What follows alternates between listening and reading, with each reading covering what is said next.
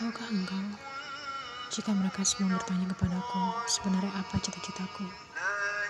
Dalam hati aku hanya bisa menjawab bahwa tak aku miliki cita-cita apa pun selain menyusul kedua orang tuaku dengan kematian yang husnul khotimah.